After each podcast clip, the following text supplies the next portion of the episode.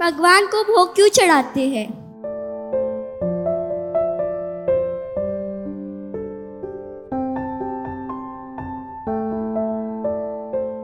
क्योंकि हम जो भी खाना खाते हैं तो भगवान को पहले भोग चढ़ाते हैं। और भगवान को चढ़ाने के लिए भगवान तो सचमुच खाते नहीं है। पर इसके पीछे भगवान को हम प्रार्थना करके भोग देते हैं तो उसके पीछे बहुत हज करोड़ों देवी देवता है संसार में। और देवी देवताओं का ऐसे कुछ खाना पिकाना, रोटी बनाना, सब्ज़ी बनाना, खाना वो काम होता ही नहीं है।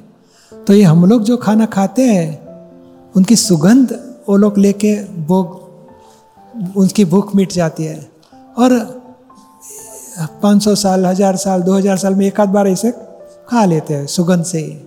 उनका देव लोगों का खुराक, हम जो खाना खाते हैं, उसमें से सुगंध वो सत्व रूपी सुगंध वो खींच के खाना भोग खा लेते। तो ये भोग धराने का हेतु यह है कि देव देवियों को हम खुराक, प्रसाद उनको धराते हैं, बाद में हम प्रसाद रूप से खाएँगे। तो ये देव देवियों को खुराक, स्थूल खुराक नहीं, मगर सूक्ष्म आहार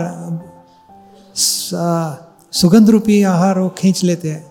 उनका शरीर, वो खाना खाया जरा ऐसा हो जाता है, तृप्त।